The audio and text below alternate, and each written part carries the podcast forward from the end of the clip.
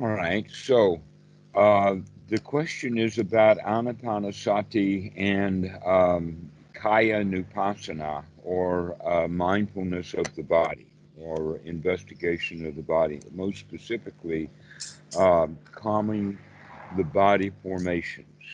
Okay. First off, let's look at the word bodily formations. Uh, the word formation here is a translation of the Pali word that is sankhara. And that in other suttas, like especially Sutta number nine, uh, called Right View, which is a deep, deep, beautiful exposition of Paticca Samuppada. Um, this is actually um, taught by Sariputta and that in the uh, part of the uh, the description of the sankhara, uh, he mentions that there are three kinds of sankhara: bodily sankhara, verbal sankhara, and citta sankhara. And the citta sankhara is uh, kind of strange because the translators translated always as mind, uh, and that by translating citta always as mind, it makes things a little confusing because the word citta in the Pali has more than one meaning. And in this case, what we're talking about is um, more of the emotional part of the mind rather than the frontal cortex. So be careful that we're knowing that because the frontal cortex, in fact, is not um, so much a mental formation as that the frontal cortex or the the human brain, uh, the way that it's constructed, the things that only humans can do are done with that part of the brain. but all of the stuff that any animals can do, we do with other parts of the brain that the animals have. And in that regard, there's actually a Pali word for that frontal cortex that has uh, that has the word mana in it, or manut. That in fact, in the Pali, the word uh, uh, in the Thai language, the word manut, they they borrowed that, and you can hear the word man in the sense of human, mankind, mankind. Those kinds of words. So just to recap a little bit. So you're saying there's three forms of sankhara, and like that's going to be what emotional, uh, body, and verbal. And right. these are is these are the things that are going to be active, I guess. Like these are going to be not calm, and then there's a process right. of like calming the sankhara. Exactly, exactly. And what we mean by that word sankhara is not only old form things, but also the forming things. And so the word formation doesn't quite do justice to it in the sense that um, we concocted and then stored, but then we continue to concoct with both the stuff that we previously concocted and new stuff as it comes along. Mm. Ah, so uh, let's see, how do I do this? Miles Tupton has just wanted to join here. Let's see if I can. Let's chat, okay? No, let's don't. I'm not here to talk now. I'm here. Wow, that's noisy. oh, sorry.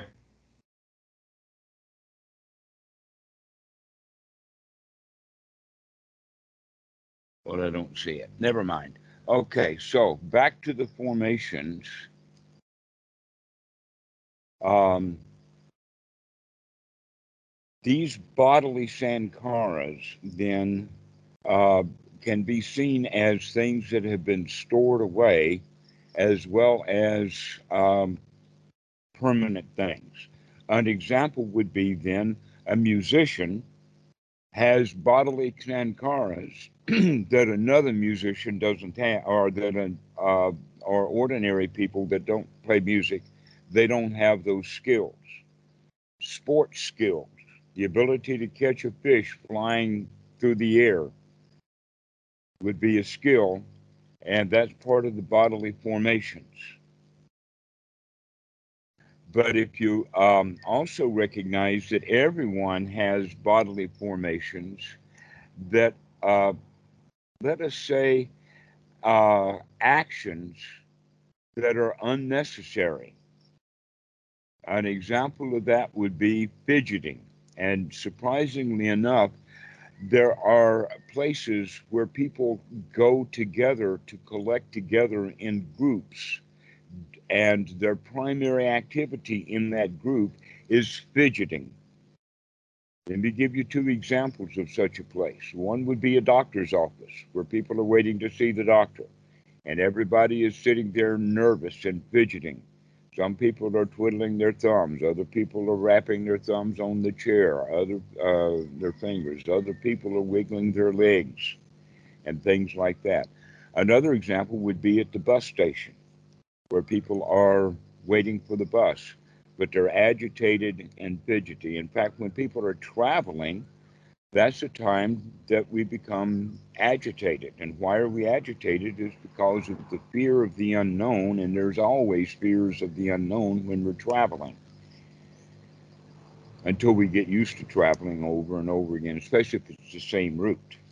Or the same thing is true about going to the doctor that people are nervous and upset when they go to the doctor. So while they're in the waiting room, they're going to show that nervousness and that anxiety in bodily movements.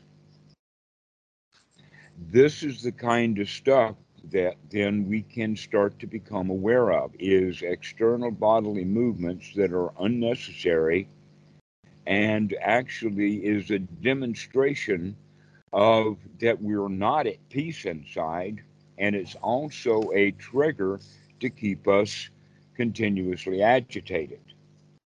So, so go ahead.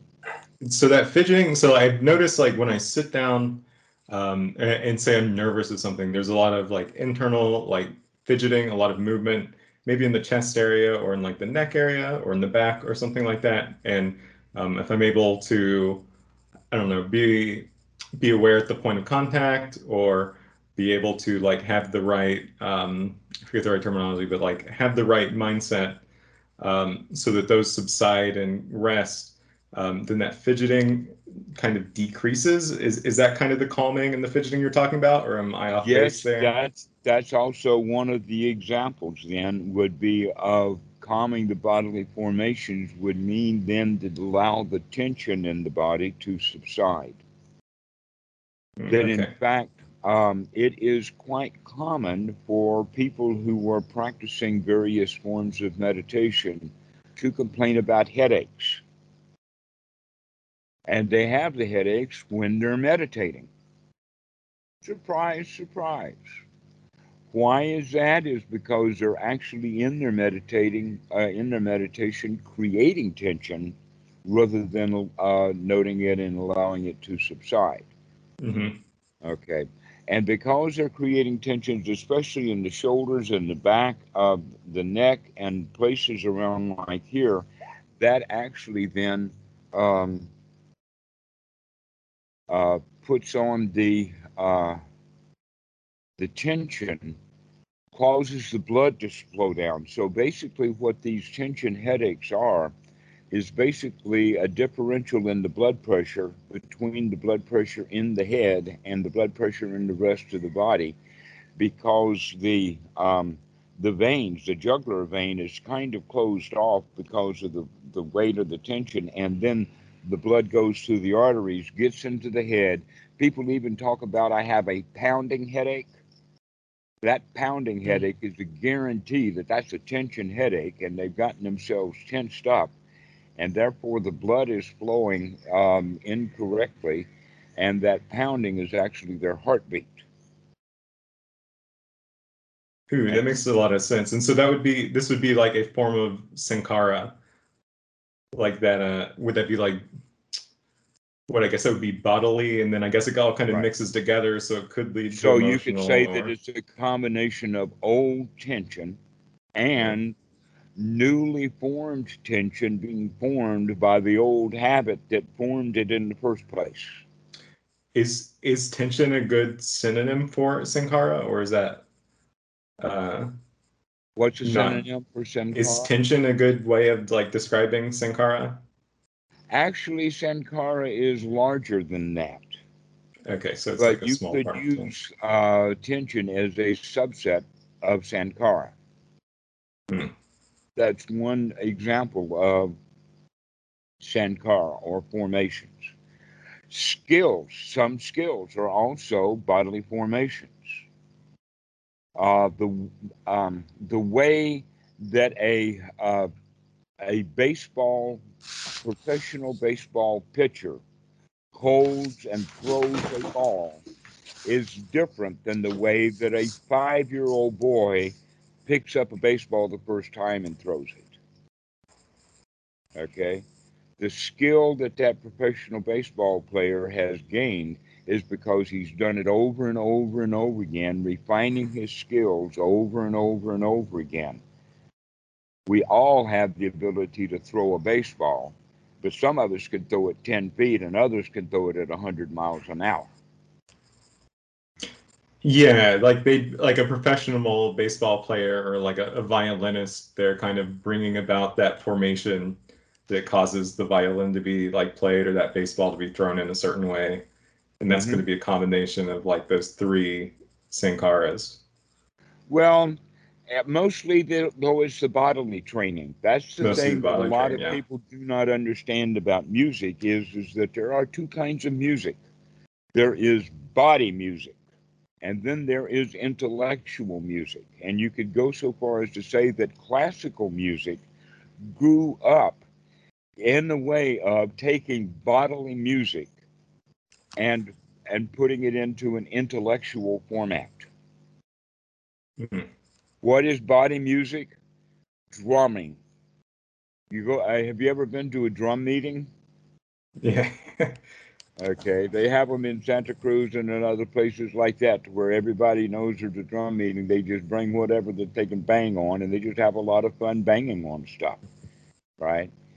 Well, you can take that one step further and say then that that's the uh, the drums that the um, the primitive tribe would have on a full moon night, or uh, something like that when they're out there drumming, African drumming. Then, in fact, the African drumming I found out when I was studying music in college. Uh,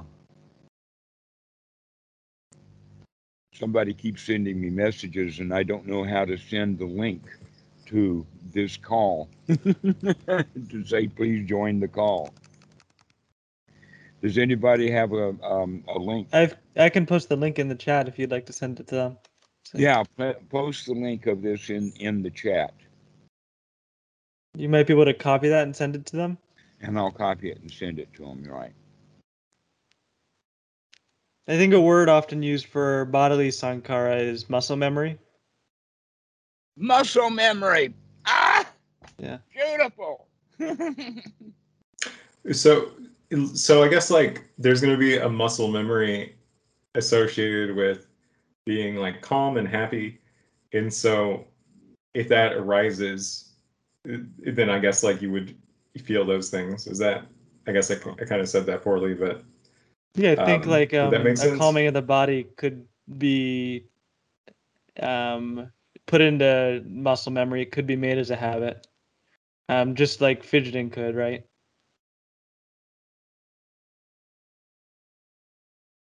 yeah, that, that seems like makes sense to me. So like yeah, you could recall that. Or like taking a deep breath could be uh, muscle memory habit, or um, uh, where like um, fidgeting could be a response to anxiety. Uh, the deep breath could be a response to like sati or waking up. I, I think we also have it for uh, mental and emotional events too. You know, like uh, or in a mental way. Like for example, one thing I do is when I feel restlessness, I'll start reading the news for some reason. Should Ooh, make me true, more- yeah. Anxious. You know, Go to Twitter. Yeah, it's like uh it's like mental version of smoking cigarettes, you know.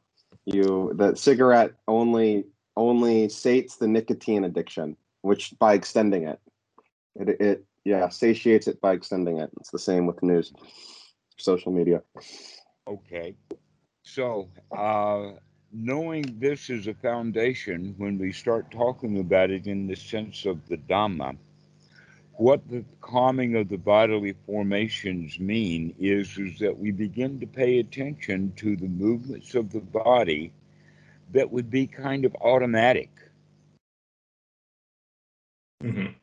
So that we uh, take control of the body, just like we're taking control of the breathing.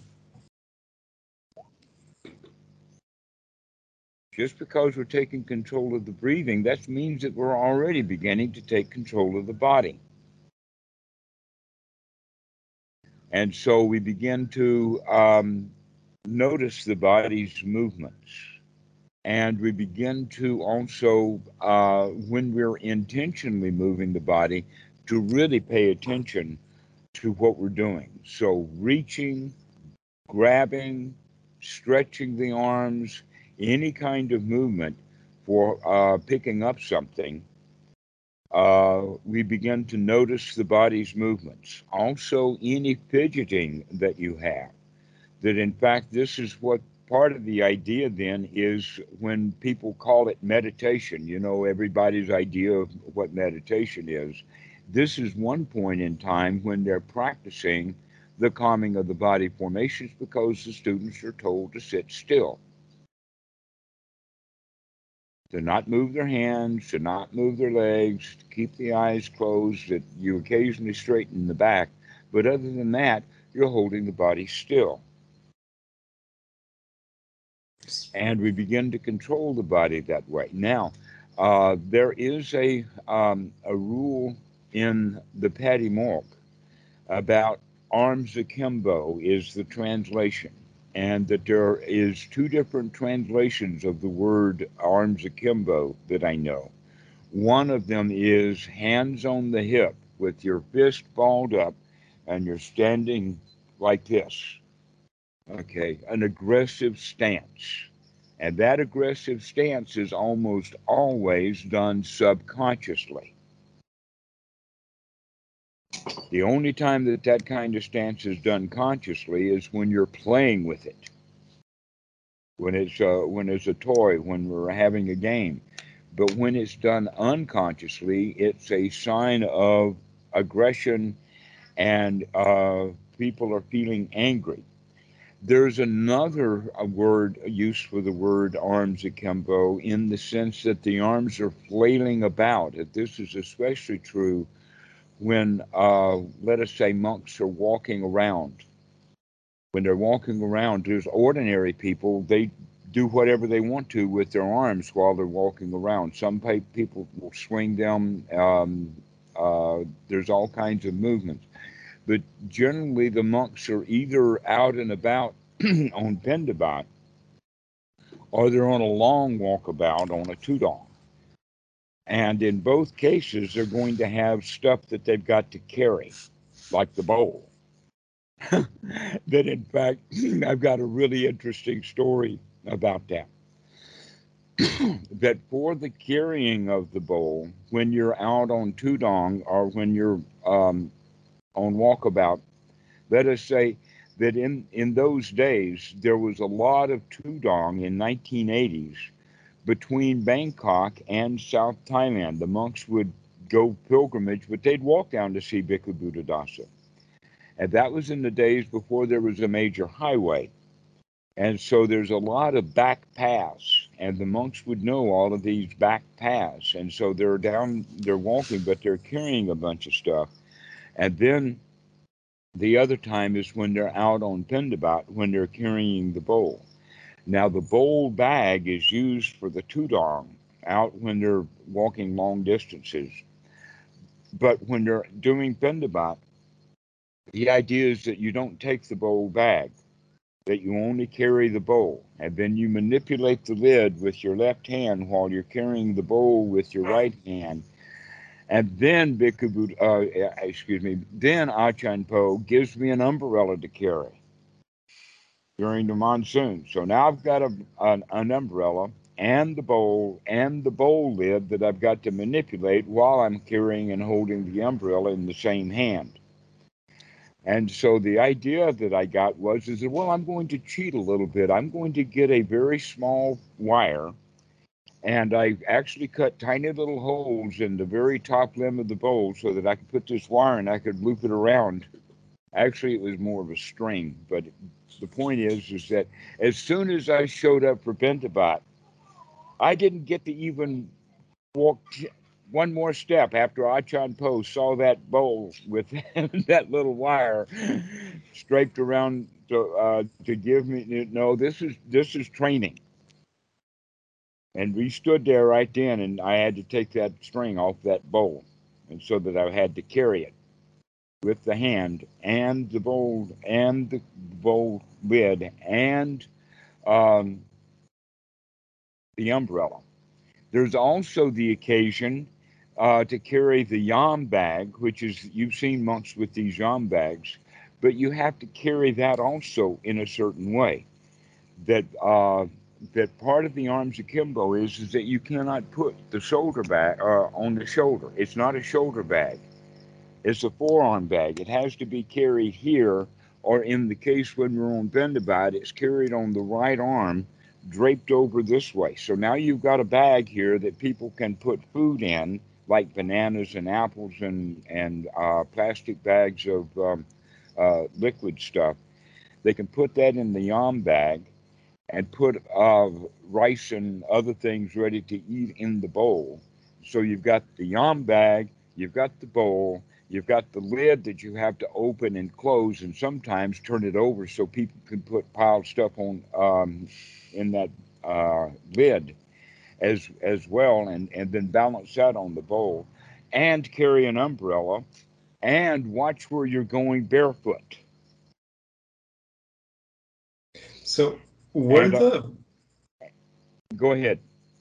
so with, with all these trainings, what's the what's the purpose of it? Is it to learn how to be happy in different like physical situations, Well, or is it this just uh, particular case, look at what you're doing.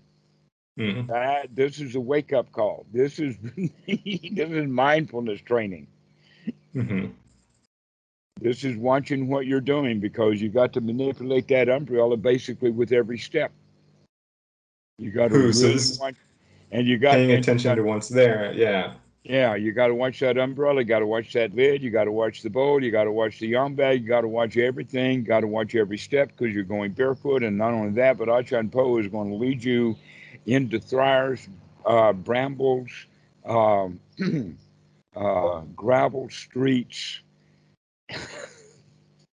okay. Yeah. So it's like So it's like new you've got- experiences. It's like it's it's seeing how you respond to like all these different situations. Mhm. And then you have to go through literally a minefield. Literally a minefield.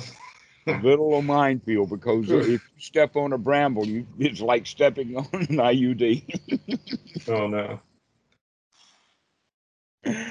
All right, so this is part of the training of the body.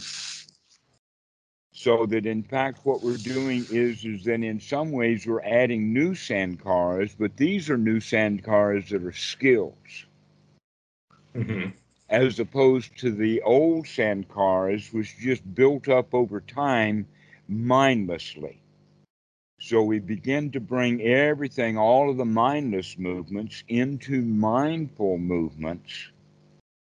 So that we're beginning to develop the skill of uh, basically calming these bodily formations, especially the ignorant ones.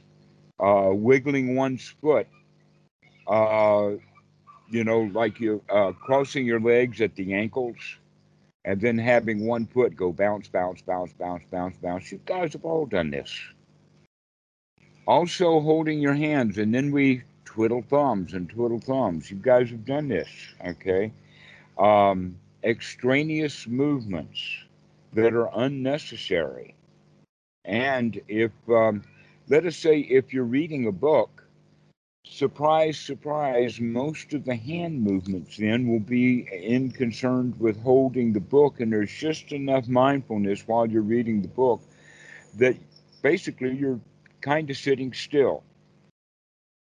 But little kids, when they're learning to read, you can see that they're quite agitated. So, this these calming the bodily formations, you could say, is calming tension, calming agitation, and bringing the body down to a place of rest or peace, which is what they're practicing um, when they're sitting for long periods of time. They're actually practicing holding the body still. However, that doesn't solve the issue of the stress or the tensions. That just keeps the bodily movements down because they can still stress themselves. Now, one of the things that is actually not a bad idea to do if you've got a tension headache or if you've given yourself a headache during meditation is to go ahead and massage those muscles with your hands. Allow these muscles to loosen up and relax a bit in the back if you've got a headache. That's actually that's very surprising. Give yourself a neck rub to remove a headache. Hello, Edward. Hello. Hello. Hello, guys. Good to see you. Thank Hey, you. great to see you. Hi. Okay, so um, Edward, we've been talking about bodily formations hmm and uh, the various kinds of bodily formations, but there are basically two kinds of bodily formations those bodily formations that were formed ignorantly, and that those formations that were formed skillfully, intentionally. For instance, learning to play music or learning to play a particular sport is a skill that we've developed, but that a lot of our uh, physical bodily movements are done unskillfully agitation, shaking the leg, um, uh, drumming the fingers. All of this is done what they call absent mindedly, which means that the body is kind of doing this stuff by itself. And that it's done partly because of um, the anterior cortex of the brain, which is what actually controls the bodily movements. All of this stuff is happening in the back and that what we want to do then is to wake up the front so that we can get some guidance rather than having all of these bodily movements. Uh, and so uh, when the monks are walking occasionally with only the yam bag, which we do in ceremonies and other things like that, then one of the uh, the ways of, of walking is to make sure that the yam bag itself is not akimbo. It's not swinging around. That you hold the yam bag in such a way that it doesn't move, and yet you're only holding it from uh, uh, the the top area of it, and the bag itself is is down below. So you hold it close so that it doesn't swing around. Another item that would be very interesting, and this is something to uh, um, to experiment with. Uh, it has to do originally for the monks with um, not touching women, but it gets a little bit in, more interesting than that in the sense of uh, in some Wats and in some places, uh, on some occasions, there's a lot of people, especially if there's big ceremonies and they have monks from all over the place, and then all the people come. And then the monk trying to get to the bathroom, for instance, when he has to go through the kitchen, it's really a minefield. And that the way that uh, that we that I had to practice was is that you're not going to maneuver and push your way through a crowd. That the monk will just stand there, pointing himself in the direction that he's intending to go, and he waits for the women and the men and the children and everyone who is blocking his path to move out of the way for him so that he can move through there without touching anyone. The Asians know this because of centuries of this behavior.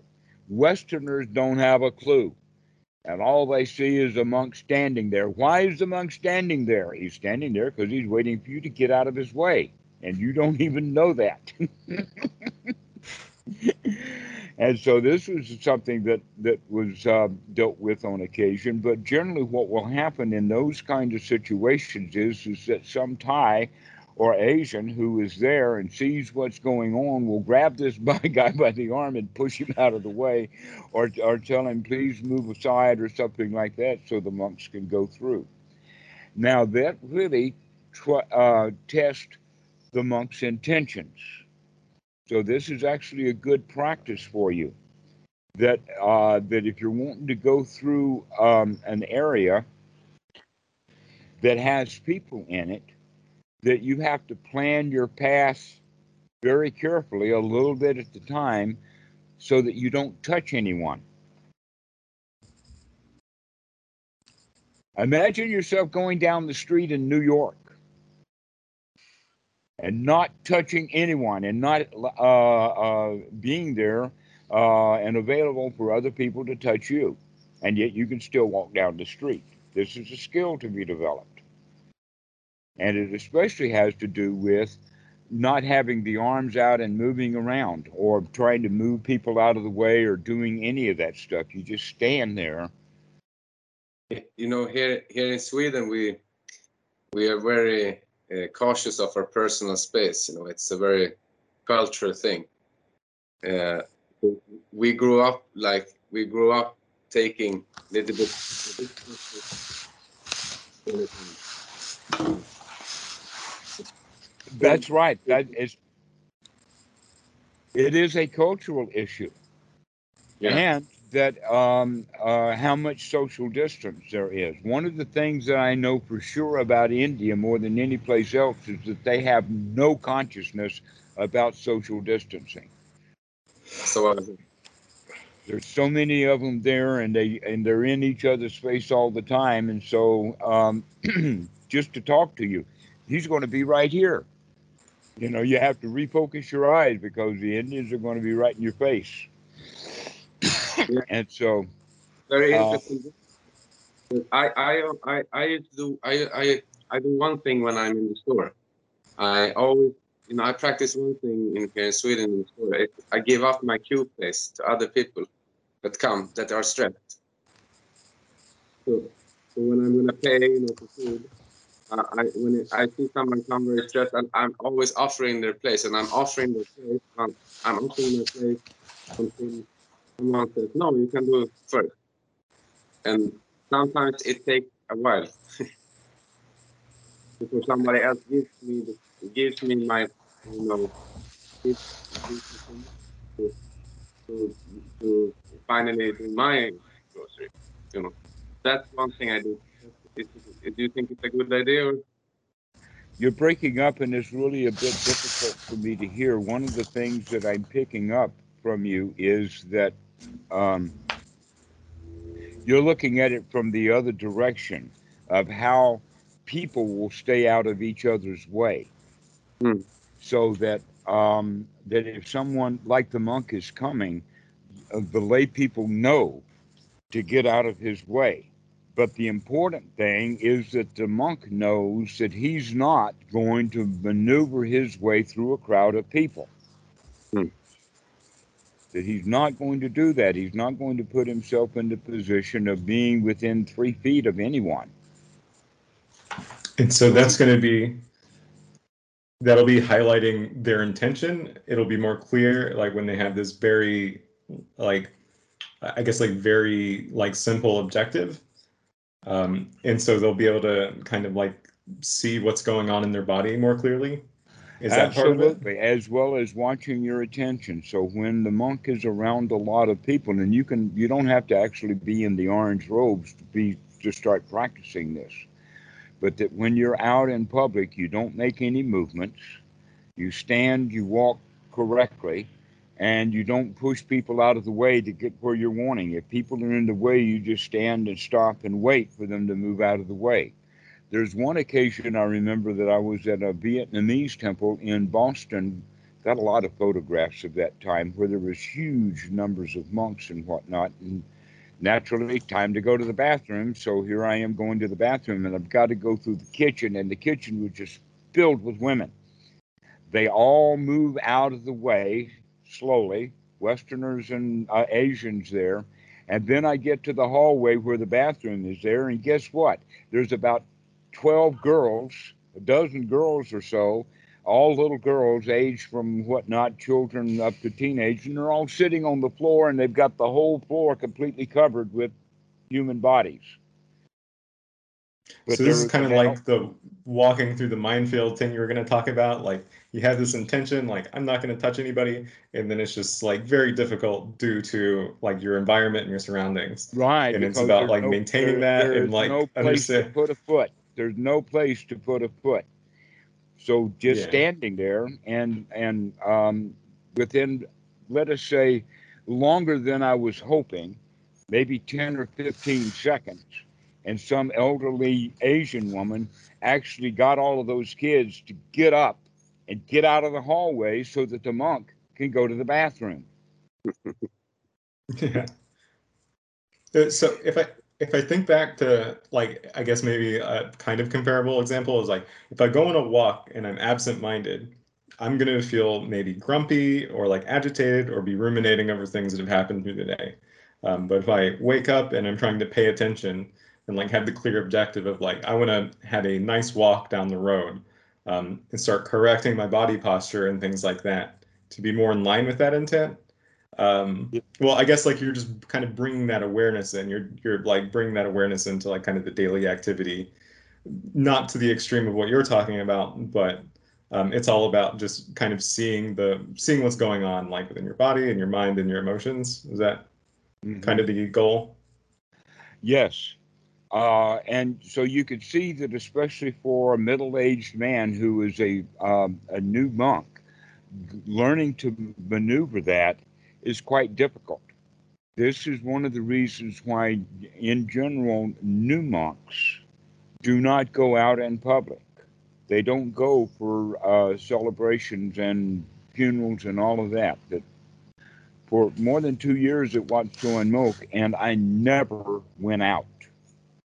But when I was in the United States, any opportunity to go out, and I had to go out with them.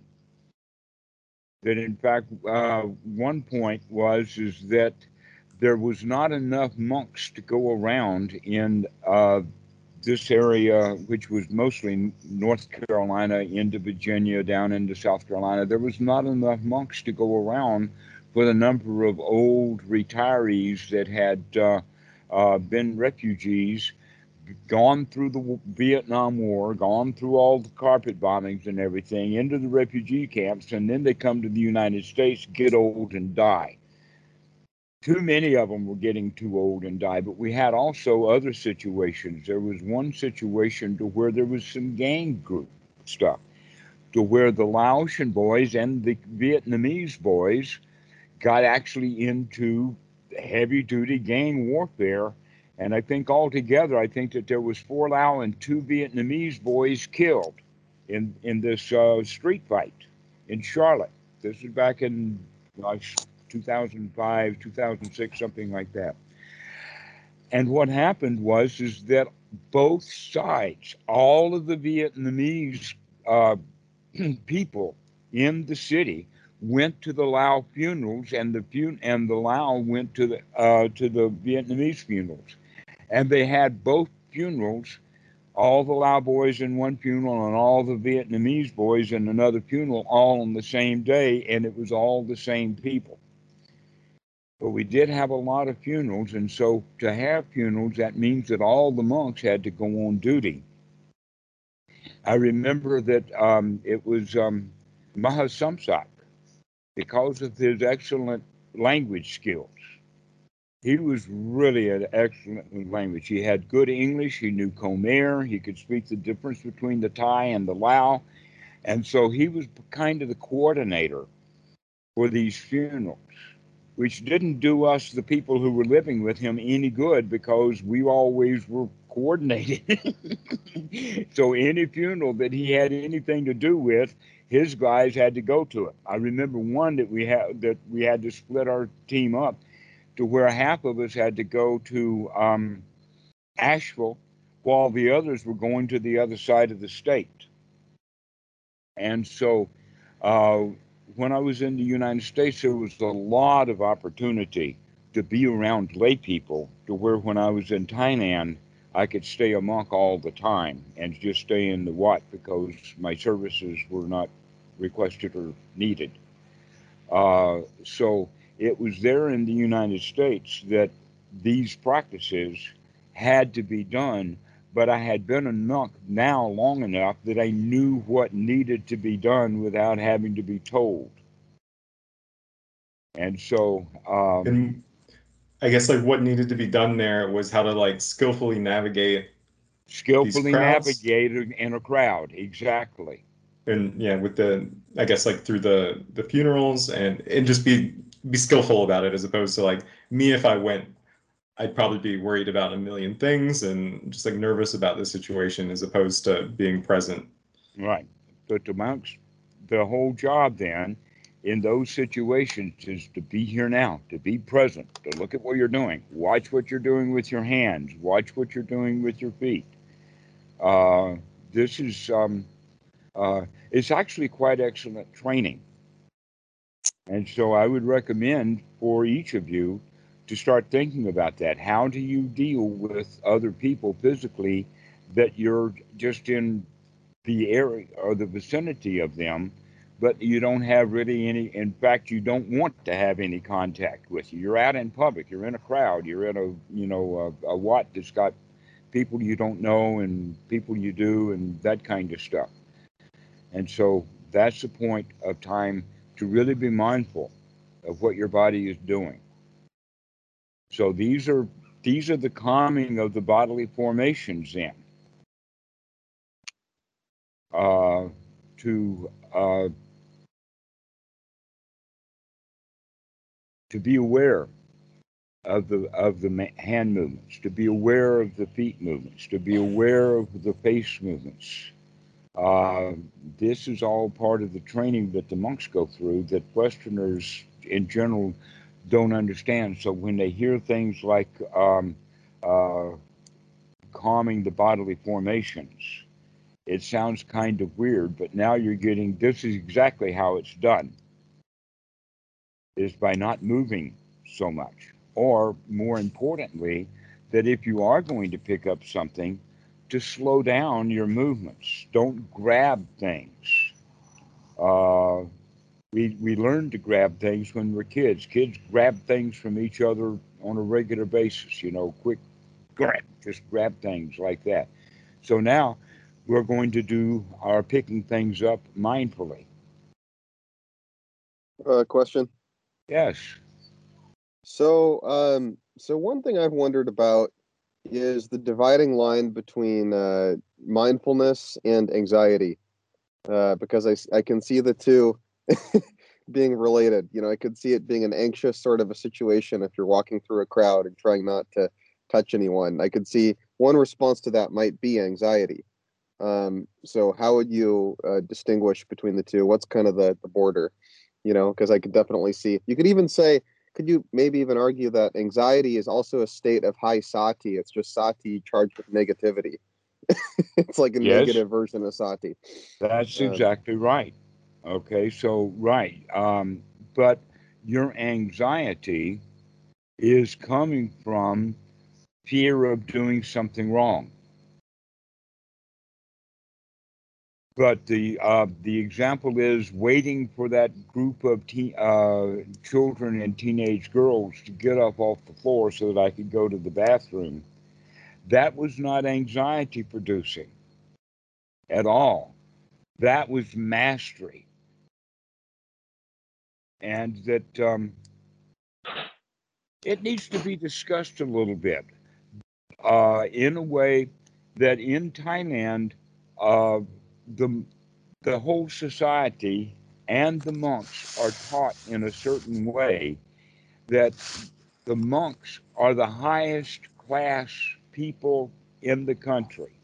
There is only one person who is a layman who outshines the monks, and that's the king. So you have as social status king, all the monks in all of their stratas, and then you have aristocracy, and then you have government people, and then you have ordinary farmers. That's the strata. In the West, that's not true. That in fact, preachers have no status in many places in the United States, and in other places, preachers have very high status. You can tell which places they are because of which preachers become politicians, like Huckabee. Wherever Huckabee came from, I think it's Arkansas, you can say that that's one of the places where religious leaders have very high status in the community, but in other places they don't. Well, in Thailand, there's that certain status that monks have. And so that's the status then that uh, that in that situation where I'm waiting for all of those children, all those girls to move out of the way, I'm doing that not from, oh, I'm anxious and I've got to get to the bathroom. It's no, I'm the lion here. This is expected. This is the way the culture works. This is a monk. You got to be the monk. You got to be in charge of the situation. You're just going to stand there firmly and just wait for those people to get out of your way. Even though it takes a whole lot more seconds than you want it to take. and it's not a matter of anxiety, it's a matter of power. And that's an important part because you can see that that's part of that Samma Sankappa, that the monks in Thailand are trained to be not feeling egotistically better, but whether they're in the station of having to be better. Hmm. Okay, that so, you're better than ordinary people, that you're above that. You've got to be noble it's, it's the requirement here. There's no other choice. Pardon? There's no other choice. Yeah, there's really there's no other choice other than disgrace. Sure, or or dukkha. Yes, disgrace and dukkha would be the options, but the uh, the correct way to do it is is that. Um, oh, here's an example. Robert De Niro is in a movie. He is playing the part of, let us say, the biggest, meanest, baddest gangster in town. And that's the movie part that he's playing. While he's on stage and while he's in the movie, he's got to be that character all the time. He cannot revert to being Robert De Niro while he's on the set. This is what they call by method acting, that you've got to become that part. Um, Alex Baldwin, I think, is the guy who does it. By the way, it doesn't quite do that when he is on Saturday Night Live being Donald Trump. He's not being Donald Trump, he's being a character of Donald Trump. But I think that you guys know the difference with what we're talking about. That when when you're a monk, you've got to be a monk. You've got to act like one, and not only that, but you take the benefits of that station. This is kind of, I mean, this is a topic that really isn't discussed very much, but uh, it's part of the training of uh, being the monk. Uh, without even understanding the benefits. In other words, when I'm out with Achan Po and he kind of moves his arm just a little bit, just a small gesture to say, don't do what you're about to do. I, I learned that from him very early. I think that I mentioned this one time that uh, several weeks ago uh, on the screen porch, uh, on the screen door or window, uh, a yellow jacket was trying to get out. He it was trapped in the room. A yellow jacket that I had not seen the size of in so long. This this yellow jacket was good two inches. It was about like this, When Tam saw the, the yellow jacket, she was afraid. She saw this guy's dangerous. Because if yellow jackets sting, this this guy is yellow jacket on steroids. They have those kind of animals in Thailand. Well, I had seen that kind of um, uh, yellow jacket or a wasp before, and where I had seen it was it while I was standing, um, let us say, in the shade by the side of the uh, gravel road at Wat Suan Mokkh, and one of these big dudes lands on Achan Po's head. and he continues to talk with me while that while that big um, wasp is on his head and it starts to crawl down towards his left eye. And when it had gotten down to the eyebrow, that's when I made my move.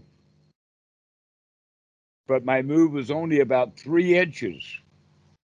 Just as my hand started to come up, that's when I tried. He was waiting for me to do something. He was testing me but to show the, the, the, strength of mind that he had to put me through the test with the bug on him, not on me.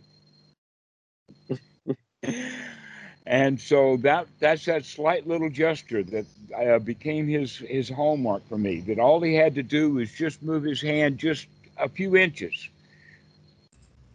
Was um, uh, the way that he he would gesture or or things like this to um, uh, masterful. Another quality that I saw in Achan Po was that because his English was not very good, he did talk uh, in Thai a lot, but the way that he dealt with me was almost always with one-liners. It was like if you couldn't teach me the Dana in three in three words, there was no Dharma to teach at all. And so the kind of language that he would use would be not sure, which is actually a major part of the teachings of the Buddha to be not sure and to be happily not sure, because that goes against the fear of the unknown and all kinds of other stuff. But ultimately, in fact, you probably heard of the 10 fetters, and the highest fetter, the top dude, the last one on the list is ignorance. Mm. Right? Okay, you have um, uh, the the top five, um, the higher five would be Arupa Raga and Rupa Raga. Then you would have, which is has to do with fear of existence and non-existence. Then you have restlessness. You have mana or comparisons or um, ego um, in the sense of uh, competition. And then the last one on the list is ignorance. And what we mean by that last one on the list is, is that learning to be comfortable while you're ignorant. Because there will be things that you do not know. Now, this kind of ignorance is different than the normal kind of ignorance that's in the second noble truth. That kind of ignorance can often be um, translated as delusion or denial in the sense that it's not simply not knowing, you just don't know, but rather that what you do know is not or it's wrong. And with this ignorance, that means that we begin to go to the point that we stop having ideas and allow real ignorance to be there. Just not sure, don't know. It's really okay for you just to not know things. But it goes against our instinct because our instinct has to do with if we don't know something, it might be dangerous. Fear of the unknown. I mean, this is the rise of tribalism. All of tribalism is based upon the fear of the other. We don't know them, they're not like us there's a different color or a different religion or their guns are made differently than ours or i'm thinking about ak-47s now or whatever it is those people are different than we are and we don't quite understand them therefore they are dangerous and so here achan po is, is just walking around just randomly almost telling me don't i'm not sure not sure But that not sureness also has the quality of the invitation for investigation. And so I would say overall that that's the number one thing that Bhikkhu Buddha, uh, that Achan Po would say to me, would just go around saying, not sure, not sure. Um, another one that he would use would be ta ta ta, which means basically in in the Pali, be here now. The name of the Buddha that he gave himself was Tathagata which means the one who is here now. So here you have Bhikkhu uh, Achan Po, rather, going around saying, Be here now, be here now. But he would do it at really strange times. The times that he would do it would be when he could get close to me without him me knowing it. So we're standing in a group or a crowd, or there's people all around milling and piecing, passing back and forth, and then I hear just right behind my ear ta ta ta. And I know that if I hear it on this ear, that I got to look over here because that's where Achan Po is now, because he's just walked by me. A lot of the training that, in fact, that he gave was nonverbal at all. Another example of that nonverbal communication is that he would stand out front of the kuti that I lived in and just stand there waiting for me to figure out that I should be looking out the window to see what's there because it's him that's just standing there. But this is what brings on a, a sense of feeling that something's happening or a sense of waking up. Um, and I do that um, regularly now. In fact, I've gotten to the point that I can do it with Jane. Jane is Tam's daughter, and she's the one who is now going out. Um, because she's actually stranded here on Koh Phangan because of the um, transportation here in Thailand right now is is closed down. So she's here on the island, cannot get back to Bangkok, and so she does the shopping. But when she's come back, I don't know when she's going to come back. But when she rounds the corner out there at the road, I know it immediately. When anyone comes onto the property, I'll know it before the dogs do when I'm in the house, I may not be so much aware, but when I'm out on the porch, I'm very much aware of it. But the the one that's the most interesting is, is that with Tam, when she comes home, I know it before she's in sight. Before I can even see the truck, because the truck is, you know, behind the trees and the woods and whatnot like that. And she hasn't turned the corner to come into the driveway and still I'm watching, waiting for her. Yep, there she is. And I keep getting this positive confirmation that I know when she's coming. And I know that that was because of the training that I got from Achan Po, that he intentionally trained me to just start to be aware of sensory. It's, I don't even have a um, uh, a good description of it. It's sort of like a knowledge or a feeling that something is happening out there and I should go look. This is also part of the serendipity. Now, many people, when they think of spiritual powers, they'll put this one in there that uh, they can call it clairvoyance or the knowledge that something's happening. But it's not magic, it's something that's just real. It's a training that the mind can go through. Don't know why it is because she's certainly not close enough for me to smell her. She's not close enough for me to hear her. She's out of sight, and yet I still know that she's there. So I don't know what senses it is that picks this up, but it's got to be real. It cannot be magical. It, it, it, that is very weird, but it happens very Pardon? often. it's very real but it happens very often if you if, if you notice it, if you have the composure to be present and notice it. Yes. Yeah. But it, can also happen in different types of ways. Like yesterday, I was looking at the picture of a, a friend and a friend's daughter.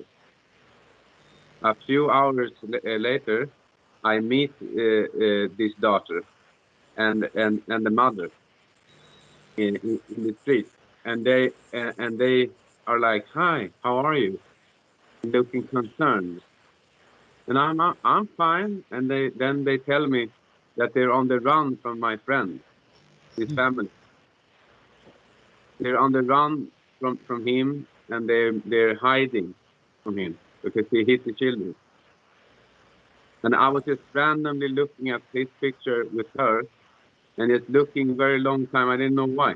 That just that day, was sitting and looking at this picture. Uh, and then I was like, okay, you know, I, I helped her, but so much I can. But that's not the point. The point is that that I, why was I sitting and looking a little, little bit longer at this picture of those two? And then I meet, I, I've not met them for several months. They have been hiding from this guy, from my friend. And I, and I have not speaking to him maybe six months. So that was, uh, that was something that I don't know. What is, what is that? Do you know? Mm-hmm. Um, this kind of, go ahead, Robert. Oh, oh sure. Just um, one quick question. It's kind of referring back to the previous topic but I, I have to go in a few minutes, so I just wanted to ask the question before I have to go. Um, but um, about this anxiety versus sati. Okay. So one example of this might be, um, I think it might be say like you're visiting a family member, um, and you know this family member is very judgmental, you know, and so you're anxious about seeing this family member um, because they might be judgmental in some way. So you notice when you're around them, you um, and they're let's say they're also a gossip. Let's throw that in there too. They're judgmental and they're a gossip. And so you go to visit them and you're on alert, you know, and it's like you have a lot of sati, a lot of mindfulness because you don't want to give them stuff to chew on, you know. Um, but it doesn't feel pleasant at all, that level of alertness, you know. Or say you go into your workplace and the workplace is toxic in one way or another. And so you're anxious, you know, you're high alert high sati, you know, but it's negative. Um, so how would you suggest is say the don't know, just saying I don't know what's going to happen. You know, it's okay. You know, um, is that Actually, really the best that's, approach? That's that's correct. You see, uh, the way that you've described it is is that you are already uptight and anxious because you expect things to go bad with this critical doctor. And therefore, because you're already expecting disaster from him, that's why you're on alert. So your alertness is uh, uh, based upon the anxiety of the fear that something's going to go wrong. So your anxiety is actually now independent of your alertness because you could, in fact, be uh, so full of anxiety and so, um, uh, let us say, fearful of this guy that you begin to do things that under ordinary circumstances you wouldn't do. And these things are for sure going to tick him off. But we do it out of out of real ignorance rather than um, so if you're going to be uptight and anxious be on guard and be alert is the right thing to do however being on guard and being alert for uh, being careful around this guy is not the object. The alertness should be for the anxiety itself. Mm. Rather than trying to deal with him uh, in an alert way, full of anxiety, the right thing to do is just go to the bathroom or something, get rid of your anxiety, and then go back with the strong determination that you're not going to be uptight and anxious, but you're certainly going to be on guard with this guy. Sure. The, uh, the anxiety is optional. Sure. So the anxiety is the problem, not the situation. Right. The anxiety is the problem. In fact, the anxiety is what's created the situation. because of your attitude. If you had the attitude, oh, he's my favorite uncle and I get so much good advice from him, if that was your attitude.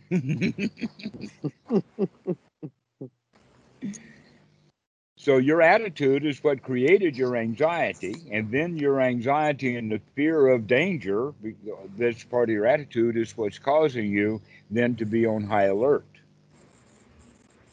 Uh, the uh, to, the training then would be to just be on high alert because you're in charge of the situation and it's your job to be on high alert and anxiety free. Sure. That you don't have to have that anxiety, that you can actually, while you're talking to him and the anxiety comes up, you can begin to pay attention to that anxiety and start taking some deep breaths. Breathe it in and breathe it out. So it's interesting that you can be alert but not worried or anxious. Mm-hmm.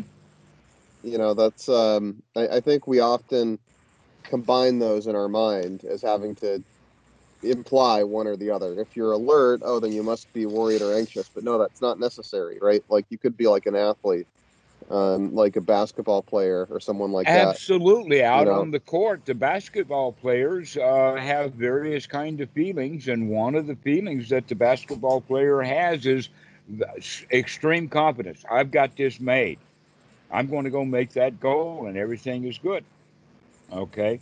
But not all the basketball players have uh, supreme confidence when they're out on the court. Many of them, in fact, the younger ones, will be full of anxiety. They may be, in fact, uh, having a lot of anxiety if the other team has a bully.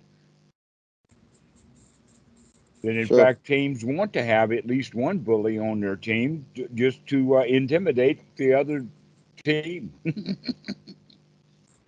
Sure. And it's the same level of alertness, you know, regardless, right? Like, right. Uh, you know, the confident player and the anxious ones are both alert, but mm-hmm. one is more is relaxed and alert, and the other is anxious and alert. And so the relaxed one will win because they don't have all this interference going on um, from their nervous system. Generally, that's the case. This is seen in many, many cases. One example would be in the debate You've talked, you've heard about uh, ad hominem attacks. Ad hominem attacks are not allowed in uh, in debates because if you attack your opponent, the debater himself, then that distracts him from his debate and the topic. In other words, by attacking him, making him feel bad, afraid, angry, pissed off, and any of that kind of stuff, now his feelings will interfere with his debating skills. You see the, that the only politics. type of debate where that's allowed is the presidential debate. Every other type of debate is is too noble for that ad hominem attack. right. Well, here's a clear example of it. During the 1960, uh, 2016 debate between Hillary Clinton and uh, Donald Trump, Donald Trump actually started stalking uh, Hillary Clinton while she had the microphone. She was on the stage and talking and whatnot like that, and old Donald Trump comes behind her and starts fidgeting behind her, stalking her. He did that intentionally to distract her from her talking. He wanted to be the star in that particular instant, and everybody was looking at what he was doing and wondering why um, uh, Hillary Clinton didn't turn around and bop him in the face with her microphone. That's what most guys would have done if Donald Trump had been in uh, uh, stonking, you know, right behind um, uh, most people that I know of. They would have turned around and told him to get out of my face or step aside or whatever like that. But Hillary was intimidated by him. She should have She should have given him a kiss. That would have been better, right? She could have kissed him with her lips instead of that microphone. But the microphone, that sounds like a really good idea. Going back to study is a study in uh, in the suffering. Um, actually, sati will help you come out of the suffering because most of us suffer ignorantly. We don't know that we're suffering. Uh, you can see people sometimes are really angry, and you say, "Hey, man, don't be so angry," and he says, "I'm not angry," because he's he's denying it. He doesn't know that he's angry. So mindfulness or waking up to how you're how you feel is absolutely uh, essential. Number one point is to wake up and look at what you're doing. Wake up and look at how you feel right now. And if you feel uptight and anxious, at least now you know it. Before you were just uptight and anxious, but your mind was on whatever you were trying to do. Now you've got a recentering process and you recognize that you're full of um, uh, uptight feelings. So now we can deal with that directly with the kind of thoughts that would give us uh, good feelings rather than, oh no, what can go wrong here? The answer uh, or a better response would be, it doesn't matter what's happening here, I can handle it. Those people, they're not going to bother me. Only I can bother me, and I'm not going to do that right now. I don't have to bother myself. Nobody makes you uptight or anxious. We do that all by ourselves. In fact, the anxiousness and that uptightness is part of the bodily sankhara. It's done ignorantly. Why do we get uptight and anxious? Because we were in the habit of getting uptight and anxious, and we got uptight and anxious when mommy was about to hit us because we were drawing on the wall when we were three years old. We get into these habits, and then we live with them and we're not aware of them. But if you are aware of your uptightness, then you can do something about it. You can change the way that you're thinking and change the, what you're doing with the body. Normally, when we're uptight and anxious, we're also not breathing very well. And so, uh, intentionally going back and taking long, deep breaths, and uh, you talk yourself into being anxious for instance, uh, Robert, your um, your point about um, uh, the critical doctor, that you you already see him as a critical doctor. That's why the anxiety is there. It's not because he's being a critical doctor in front of you. You walked up to him already anxious. He did not create your anxiety. You did that. Sure guess what? Not everyone responds to him the same way that you do. Sure. And more than likely, you responded to him the second time the way that you did the first time, because the second time uh, that you dealt with him, you were expecting him to be critical because he was the first time. And so now, every time you see him, you expect him to be critical and uptight with you. And so you go to him with your anxiety in the first place. It's your habit.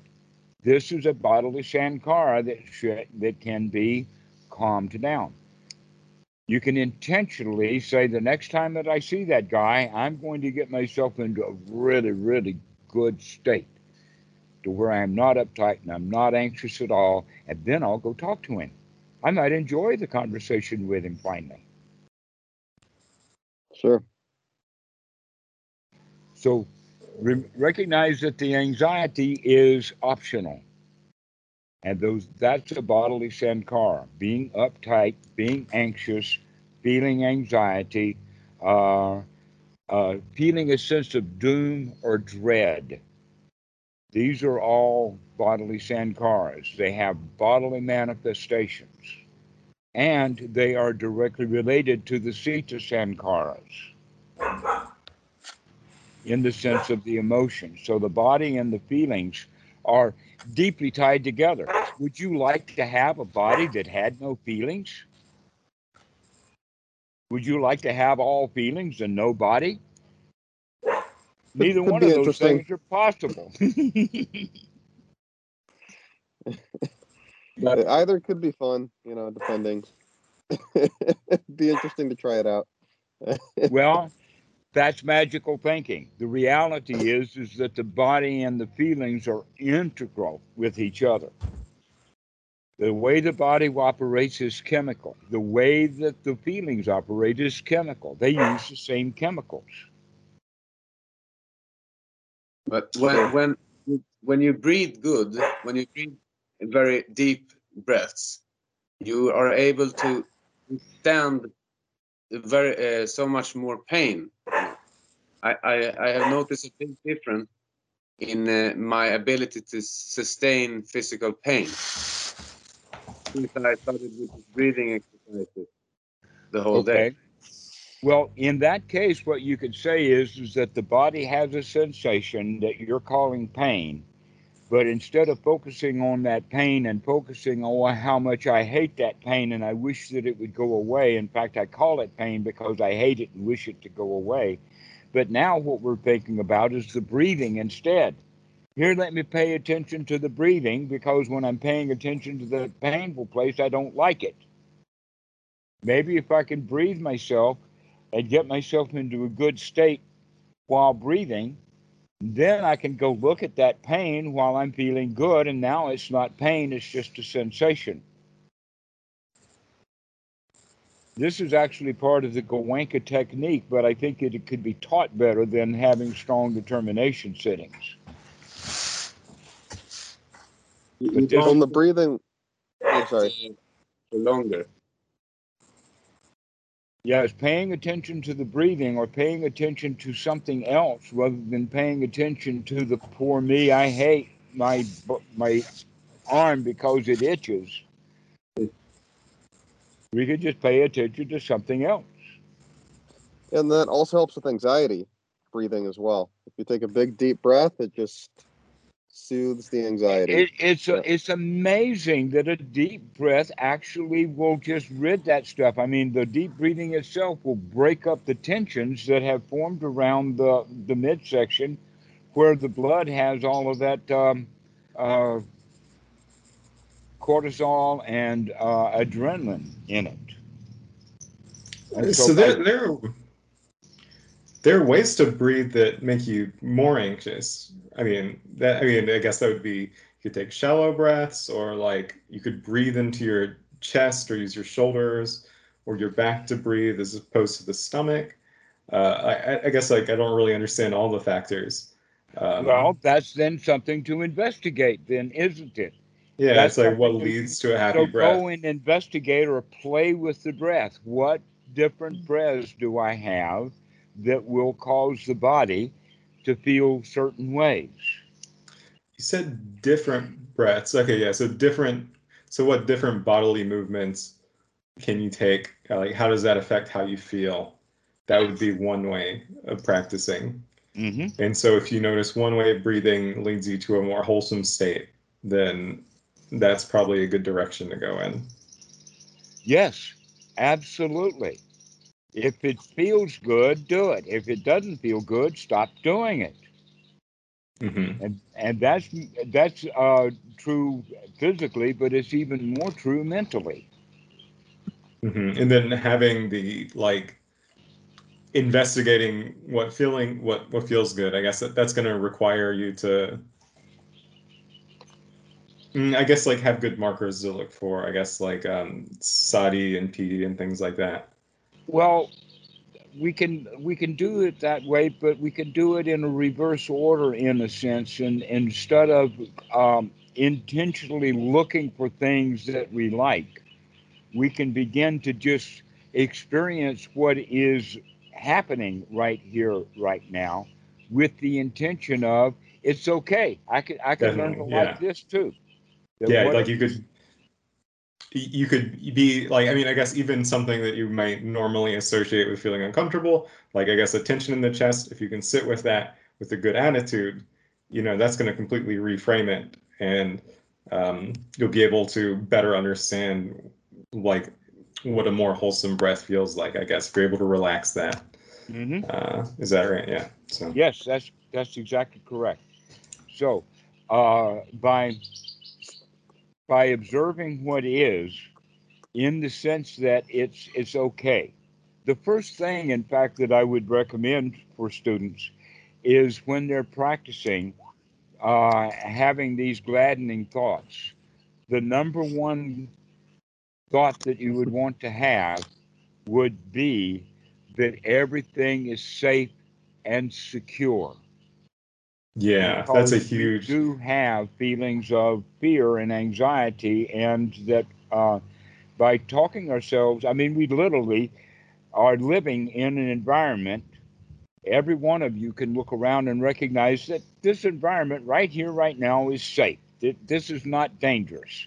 This house is not in, in imminent danger of falling over. I do not hear any sirens, so there's no police around, etc., like that. And so uh, this is also the quality of emptiness or sunyata, is to pay attention to the fact that the things that are dangerous are not here. This place right here, right now, is empty of all dangers. Mm. So if this place right here, right now, is empty of all dangers, that means that I can feel secure. I can feel safe. I can feel um, safe enough that I can begin to relax. Hmm. Okay. And so, with the, I guess, like kind of what Robert was talking about, like, so there's that formation of anxiety. Um, is there like a clinging towards that? And then when we get into this attitude of feeling like I'm safe, that's when it's possible to like let go and let another more like wholesome formation arise. Um, yeah, like that, like the uncle that he's talking about, that he can have thoughts about, I am safe with this guy. He can't touch me. I don't mm-hmm. care what he says. It's not going to insult me. That only I can insult me. Mm-hmm. Those are the kind of ways that we can talk ourselves into going into situations that we originally thought were dangerous because it was one time dangerous many years ago. But in fact, in this state, it's not dangerous. He's just an old man in a pinstripe suit standing in a room, and he, and he might jawbone a bit, but he's not going to harm me. He's not going to hurt me. Why should I be afraid of him? Mm-hmm. And so that that's the kind of investigation that we do. Uh, to investigate why do we have these bodily sankharas right now? Why do we have these uptight feelings? When yeah, like what,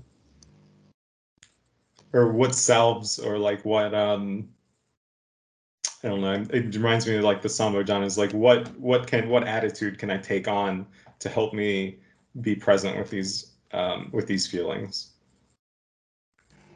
Um, well, first off, we've already talked about whatever those those feelings are. We can breathe into them, mm-hmm. but as we're breathing into them, we're breathing into uh, them with the thoughts or the words of, "I can relax." Just relax. Everything's going to be okay. No problems here. I can handle this situation. And then we can handle the situation with full alertness, but it doesn't have the uh, the anxiety there because we can we talked ourselves out of the anxiety just like we talked ourselves into it. Yeah. Dang, thanks for that. Sorry for talking so much, everybody. Uh, but you know that really helps. That was a great explanation. That's great. Well, I'm glad that this was a, um, a topic that was good for you, uh, Clinton. Good to see you again, also. Yeah, it's great to see. Uh, great to see you too. It's been a while. Thanks for joining in, and this was a very good topic for us to talk about. Was bodily sankharas of how we get uptight, how we're not watching what our hands are doing, arms akimbo, um, and so you can see that the the sitting meditation actually does have that bodily component of calming the body. Unfortunately, that's not enough for many students. They will sit there with their body still and, and still feel uptight and anxious or wanting things while they're sitting there rather than just relaxing. Just everything's yeah. Okay. For a long time, yeah, I feel like I would sit and just work myself into an anxious frenzy. like I'd be focusing so much, I'd be like, oh, like there's that, be like worrying about that thing, like trying to make it go away. Um, but that attitude kind of just breeds more of that. and it's mm-hmm. been interesting lately, kind of like thinking back on our talks and um, kind of like loosening that grip and seeing it, seeing those like things like anxiety um, be able to go into the background. Exactly, exactly so. Yeah, that you can, in fact, let go of that stuff. And keep remembering, you talked yourself into it. You talked yourself into it. You talked yourself into your anxiety. If we know that we talked ourselves into it, that means that we can talk ourselves back out of it. it's true. Yeah, it's hard to. Yeah, definitely. That's a hard to realize sometimes, but when it clicks, it's it's a nice feeling. Yeah. And so that's why we want to have wholesome thoughts, that we use unwholesome thoughts to talk ourselves into feeling bad. And the Buddha recommends let's have wholesome thoughts and talk ourselves into feeling good again. Let's gladden the mind. Let's get some some joy here. Let's get some um, uh, uh, security and safety and comfort and satisfaction. The, those things Definitely. are optional, and you can do that just by the words that you use and your attitude. And so these things work together. Right sati and right effort and right view circle around each other uh, to build those skills. And then we add that right noble attitude. I could do this. Hmm. And so we do it then by talking ourselves into it. And one of the ways that, that we have is that right noble attitude. I could do this. This is successful. If I could do it one time, I can do it again. And so the, I guess I can do it three times. And so those monks that you're talking about earlier, like those practices that they did, like trying to go through a crowd of people, they're having that correct attitude while they do all these like really difficult tasks.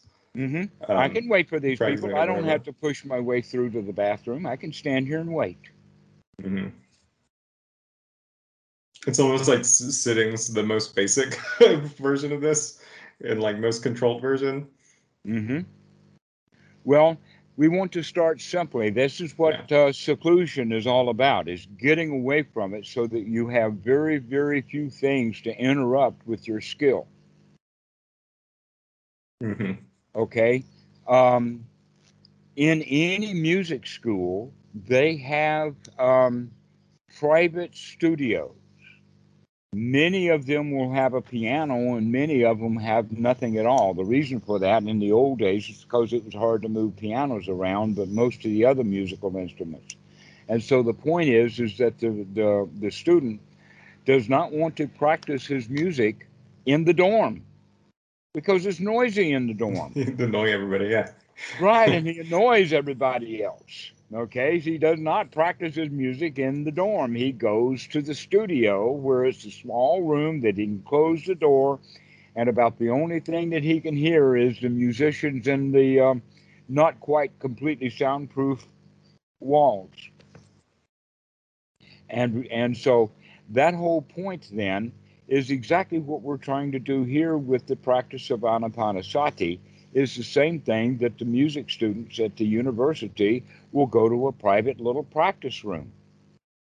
That in fact, that's also something that uh, at, that was at Goenka's place.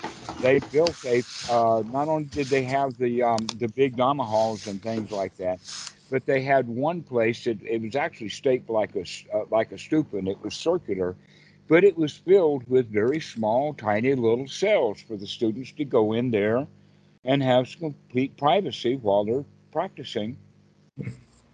So this this whole idea of seclusion is a major part of the teaching of the Buddha, but it's also part of our society.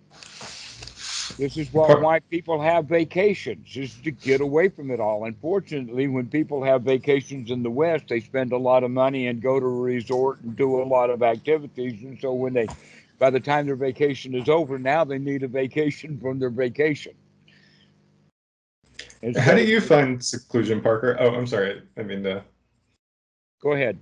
I was just gonna ask Parker, like, how do you, how are you able to find seclusion? Do you like, do you go on like the woods, or do you like, um, do you just have a place at home that you're able to kind of get away from things? Like, I mostly just sit in my office. Like, that's something I definitely need to work on.